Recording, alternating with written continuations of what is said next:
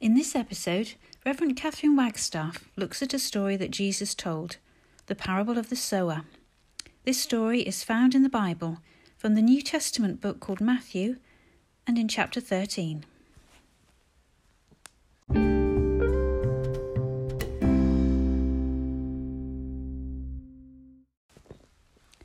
Matthew chapter 13.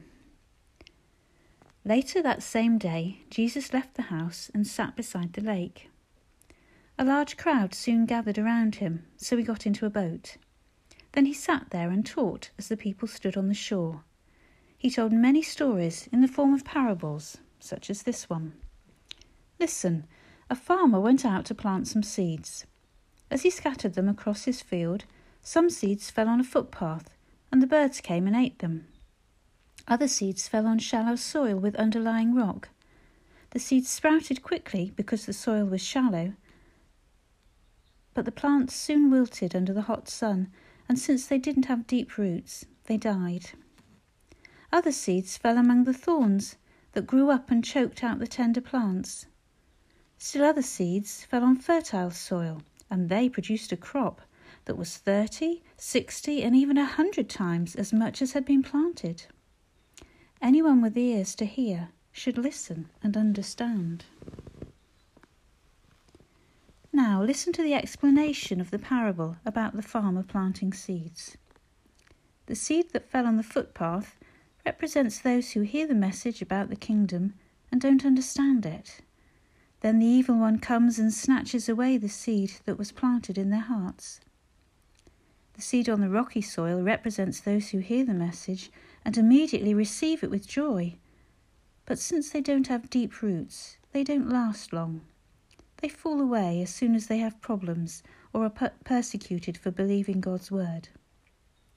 The seed that fell among the thorns represents those who hear God's word, but all too quickly the message is crowded out by the worries of this life and the lure of wealth, so no fruit is produced. The seed that fell on good soil represents those who truly hear and understand God's word and produce a harvest of 30, 60, or even a 100 times as much has been planted.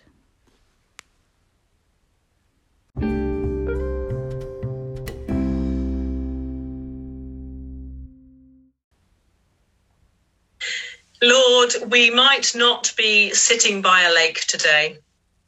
However, as the crowds eagerly gathered to listen to the stories and the truths that you told them, we too await your word to us. With joy in our hearts and anticipation, we pray that you will give us listening ears and hearts open to receive your love, your teaching, and your wisdom. Help our lives to be full to bursting, bearing your fruit. Amen. Amen.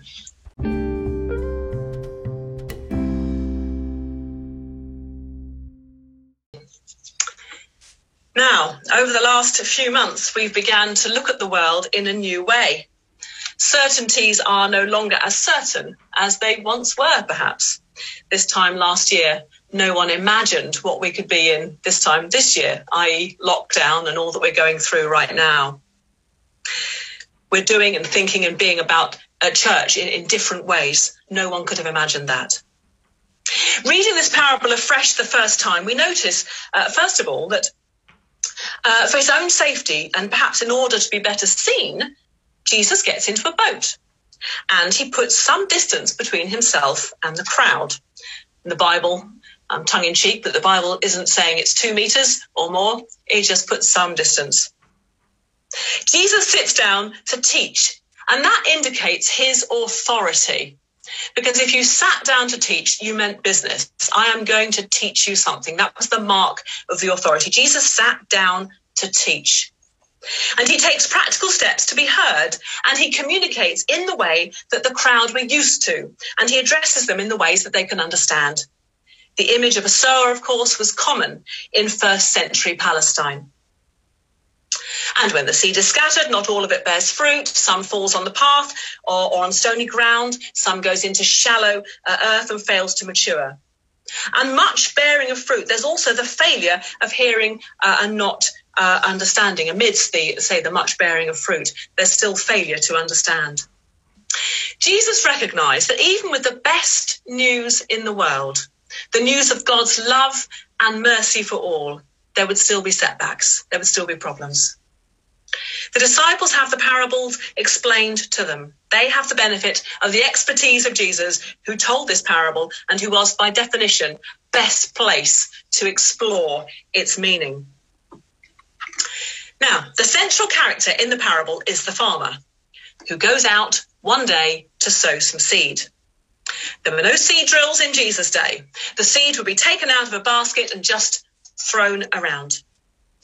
And this seed falls all over the place on the path where the birds get it, on the rocky patches where the seed just doesn't take root really, but it, it just shrivels and dies because the soil has no depth. And in amongst the thorns, where of course the weeds are there, and as the seed grows, the weed just chokes the seed and the seed withers and dies. But even on the good soil, you notice, some seed fared better than others. Some seed produced a hundredfold, others 60, others 30. But at least they did produce something. At the end of the parable, Jesus, in one of his humorous moments, says, Let anyone with ears listen.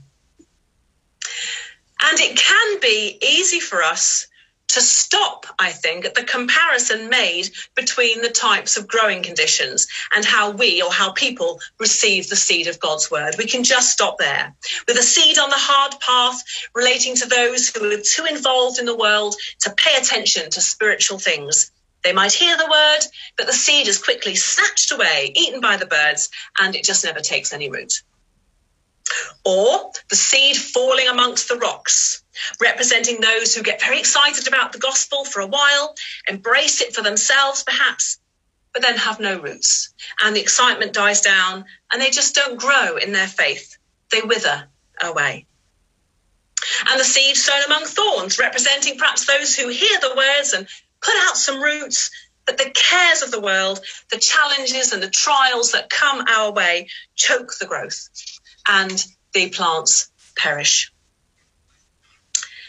It would be easy to stop there with those three. We like our three points, don't we, as Methodism? To stop there with three points, with warnings against being hard of heart or too busy with the world or of letting the normal difficulties of life kill your faith. And indeed, those illustrations can certainly speak to us, can't they? Perhaps we could end up saying something like the remedy for bad soil is good soil. And that could sound a bit like, well, off you go, go and be good Christians, listen to your minister. This is how you do it. Uh, you listen to your minister, of course. You go to church a lot when it's open. You perhaps join a committee, and your faith will grow. But I don't think that's all that Jesus is saying in this parable, not by a long way. I think there's a lot more.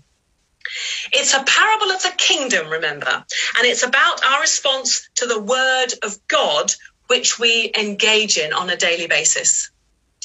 Now, I'm no farmer or gardener for that matter. Most of you will know that by the state of the garden, but I do know that land conditions can change. What was path one year can be dug up and become good soil the next. The rocky places can be cleared of their stones, and thorns and weeds can be pulled up, pulled out.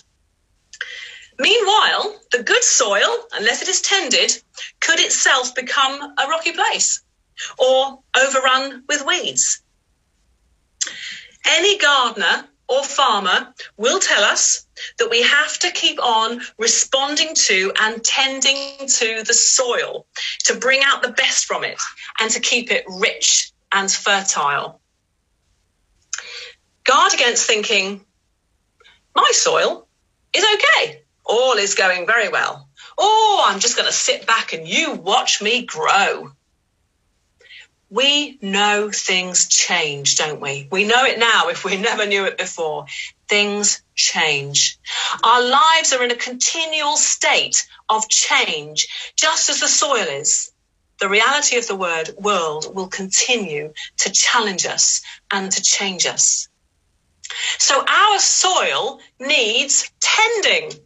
Our soil needs nurturing, watching out for the stones and the weeds and the things that might get in the way of our response to God's call in our lives of love and mercy and grace. And here I speak very much to myself as well as I'm speaking to everyone here. We know that these things can happen, don't we? That our soil needs tending. We need to be alert, don't we, for the stones or the weeds. We need to be ready to dig up the hardened path, to allow the Holy Spirit to transform the soil of our lives the constant work of the farmer um, that's going through prayer, perhaps more and more prayer, uh, through fellowship together like this, through reading of the word, and may I say, more prayer. Never stop on the prayer. But having said all of that, I think the parable is about even more about that, even more rather than that. Now we know that Jesus was a great storyteller. But it would seem but he wasn't actually much of a farmer. He may have understood good farming practice, but he doesn't demonstrate it, does he, in this parable? No good farmer would throw his seed around hither and thither wildly, indiscriminately, wastefully even, in the way that the sower does in Jesus' parable. No good farmer would do that.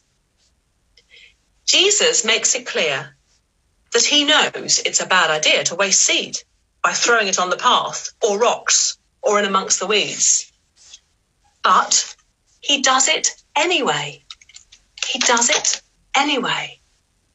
So I think this parable is not so much about farming methodology, but it's much more about the generous abundance of the farmer, almost profligate abundance of the farmer. Jesus isn't teaching about agriculture in this story. He's about preaching the gospel of the reckless abundance of God's grace and mercy being scattered everywhere for everyone.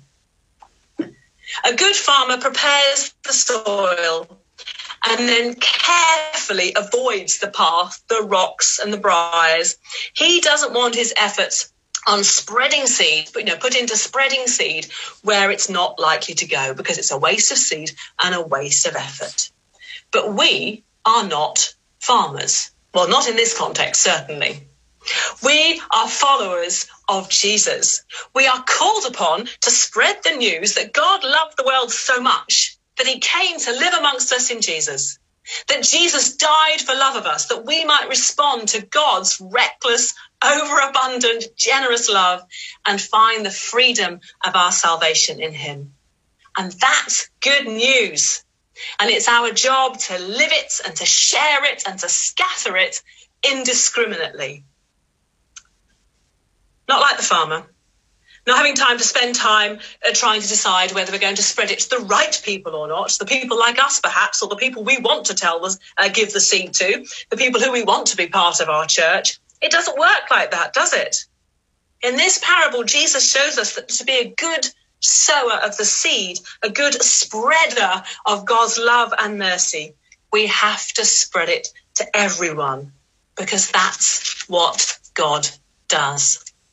Whether we think they deserve it or not, whether we like them or not, whether they're likely to receive it or not, it doesn't matter if they're paths or rocks or briars, we can't judge that. It's just our job to scatter the gospel over them just as God does, just as God sows the seed of his deep love and strong mercy indiscriminately, wildly, and prolifically. God is a generous, abundant God. He hasn't held himself back. He gives us the gift of his grace and love and mercy, and he does that abundantly for all who will hear. So we are called to sow the seed of the kingdom indiscriminately, wildly, prolifically, tossing out bouquets of love to everyone around us. And that quote is far too poetic and too good for me to have composed it.